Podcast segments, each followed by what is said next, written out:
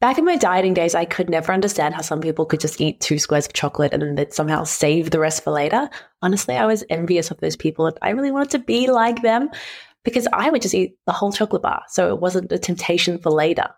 That's until I realized that mindful eating is actually just a bunch of skills that I could learn and honestly, you can learn too. So now that I've become an elusive two piece of chocolate type of person, I've created this Stop Struggling with Food guide to help you let go of those impulsive eating habits too. You'll learn things like how come you keep eating even after you're full, why you snack while you're busy making dinner, and how to stop emotional eating after a ridiculous or tiring day. It's practical, it's affordable, and it's loaded with 50 of my favorite recipes as well. Check the link in my show notes to get the Stop Struggling with Food guide. Hello, this is the No Wellness Wankery podcast. My favorite place to come each week, and I hope you enjoy it too. We're basically just getting into the nuts and bolts of diet culture and how we can rid our lives of it one little day by day. My name is Jenna DePeace. If you are new here, welcome. And I'm joined by lovely Lindy. Hello. Hello, everyone. It's Lindy here. And today we're talking about a book that Oh my goodness, it had a profound impact on so many of us. Did you ever read this book, Why French Women Don't Get Fat? It came out in 2007 and my mum bought me a copy. Did your mum give you a copy, Jenna? No, my mum didn't give me a copy, which I'm so shocked about because I actually don't even think I knew of it as like a diet book. Oh, yeah. It was kind of sold to us as not a diet book, but it absolutely wasn't. That's probably why I wasn't interested. It was essentially the idea of telling us, well, what is this kind of strange thing? The author of the book is Muriel Guiliano. I hope I haven't butchered that. Was she's a, she was a typical French girl of average weight, and she went to America as an exchange student, and she put on a bit of weight.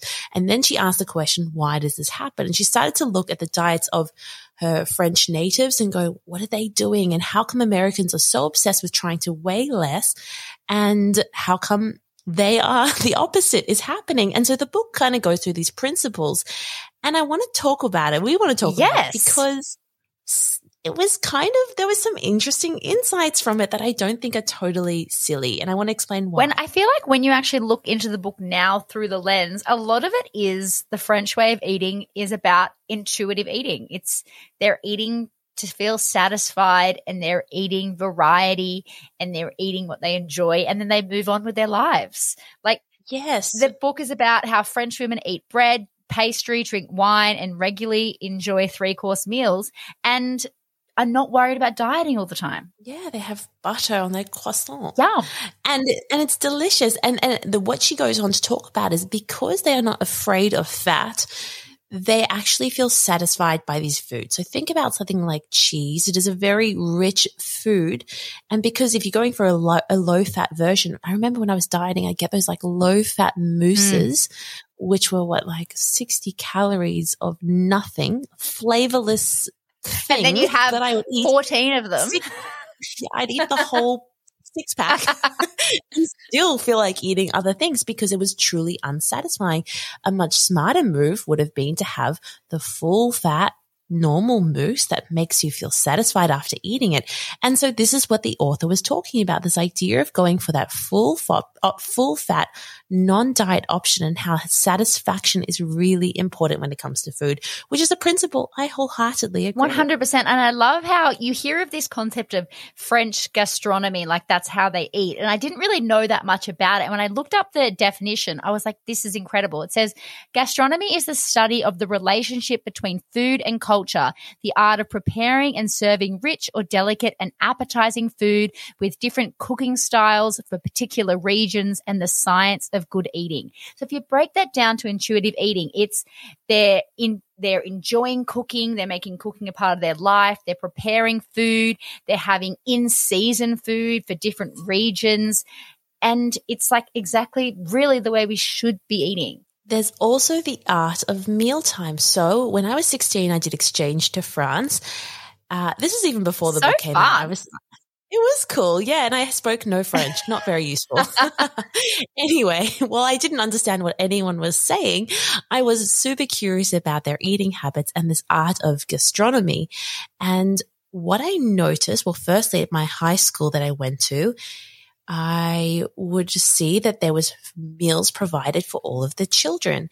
And so we'd go to the cafeteria, the government paid for it, and you would get a piece of fruit, a yogurt, a hot meal, a side salad, a drink, and something sweet.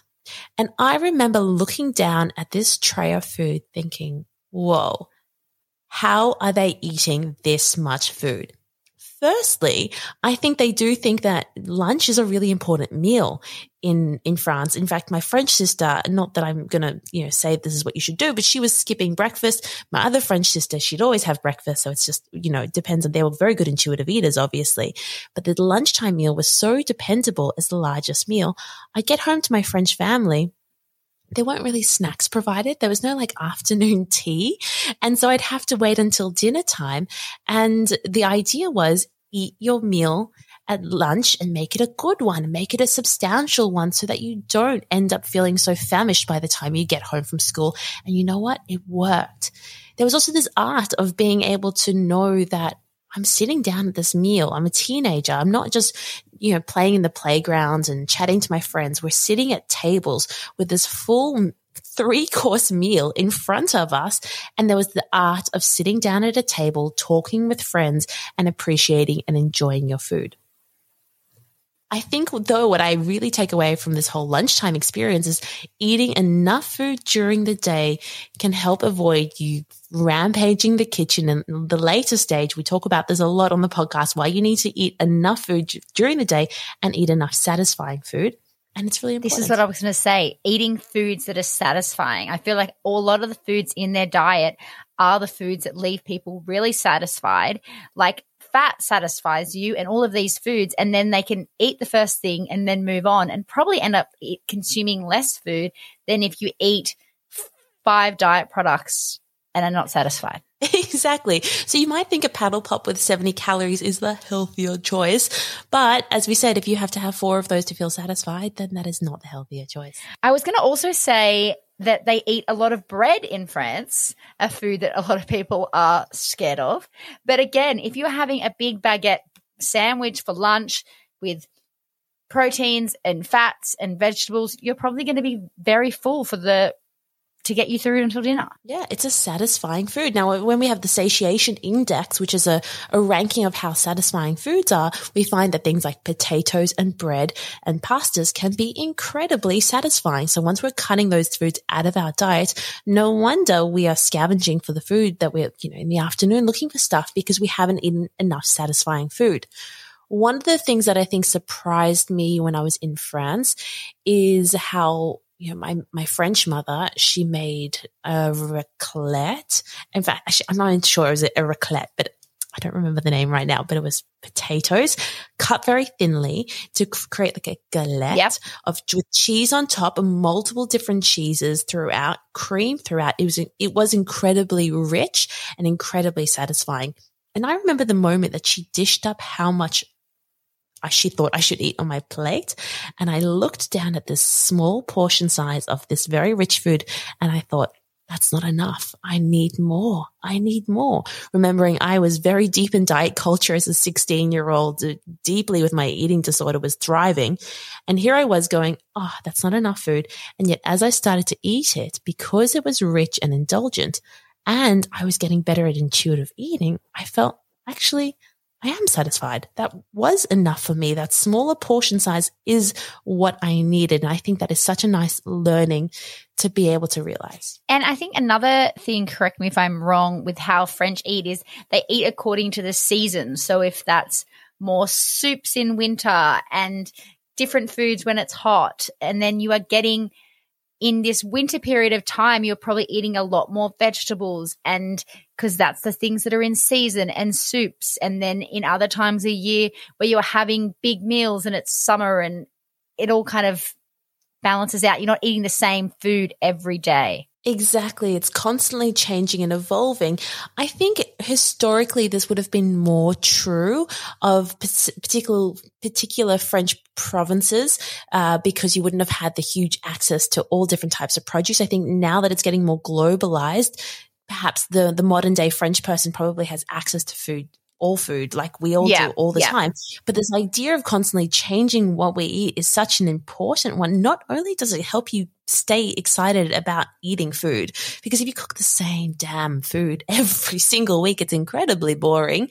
Also, it's not very cost effective because you're typically spending more money. Avocados are not in season all the time. And so naturally varying what we're eating helps us eat more nutrient rich because food that's in season is more nutritious and it's cheaper. And it's just a really smart way to help your gut microbiome constantly get a varied type of food and fuel to keep your gut feeling its best. That's really kind of an important thing, but they are very good at doing this. And I think we could all be a lot better. It does tie into this idea of the fact that you actually do need to cook. I think, you know, the French do have this love of cooking. They hold it as part of what it means to be French is to cook and to love cooking and love food. And they're very passionate about the fact that they, they are, they stand for food. I think that's it. Cooking food and also enjoying the process, making it something you enjoy doing. So it's a part of your life. As we've said so many times, food is a part of your life, whether you like it or not. It's not going anywhere. So cooking good food and enjoying food and making it social on the weekends to cook with friends and family is an exciting way to make food not a scary thing. Amen. And just to sum this all up, I think fundamentally this book was talking about the fact that Americans, and she just talked about America because that was her personal experience.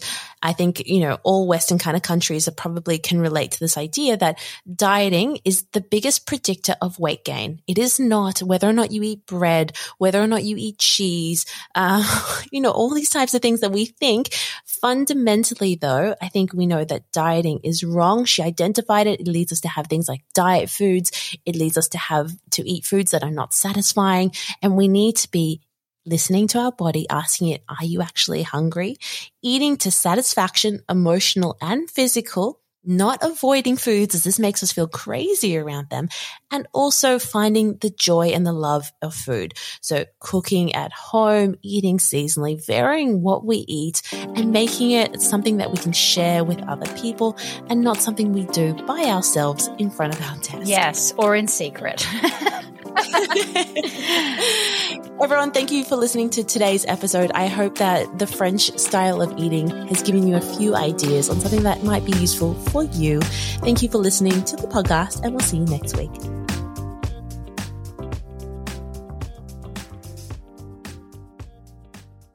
Hey, I've got a question for you. Does binge eating feel like your dirty secret? And are you sick of trying to be good, but falling off the bandwagon and losing control around food? If so, I can help. Binge Free Academy teaches you how to beat binge eating and feel in control around food giving you doable evidence based strategies. You'll get lifetime access to 30 practical step by step video lessons, 12 group coaching calls with me, and become part of my Binge Free Academy community for life. As a recovered binge eater, I get it. I know there's no quick fix or one stop shop for binge eating. And so that's why I want to give you the ongoing support and care you need and deserve. And I'm so confident it will help you that I'm offering you a 30 day money back guarantee. So no risk, all reward. You can take control over your food and your life. And I think it's the best investment you'll ever make towards reclaiming your life, your health, and your happiness.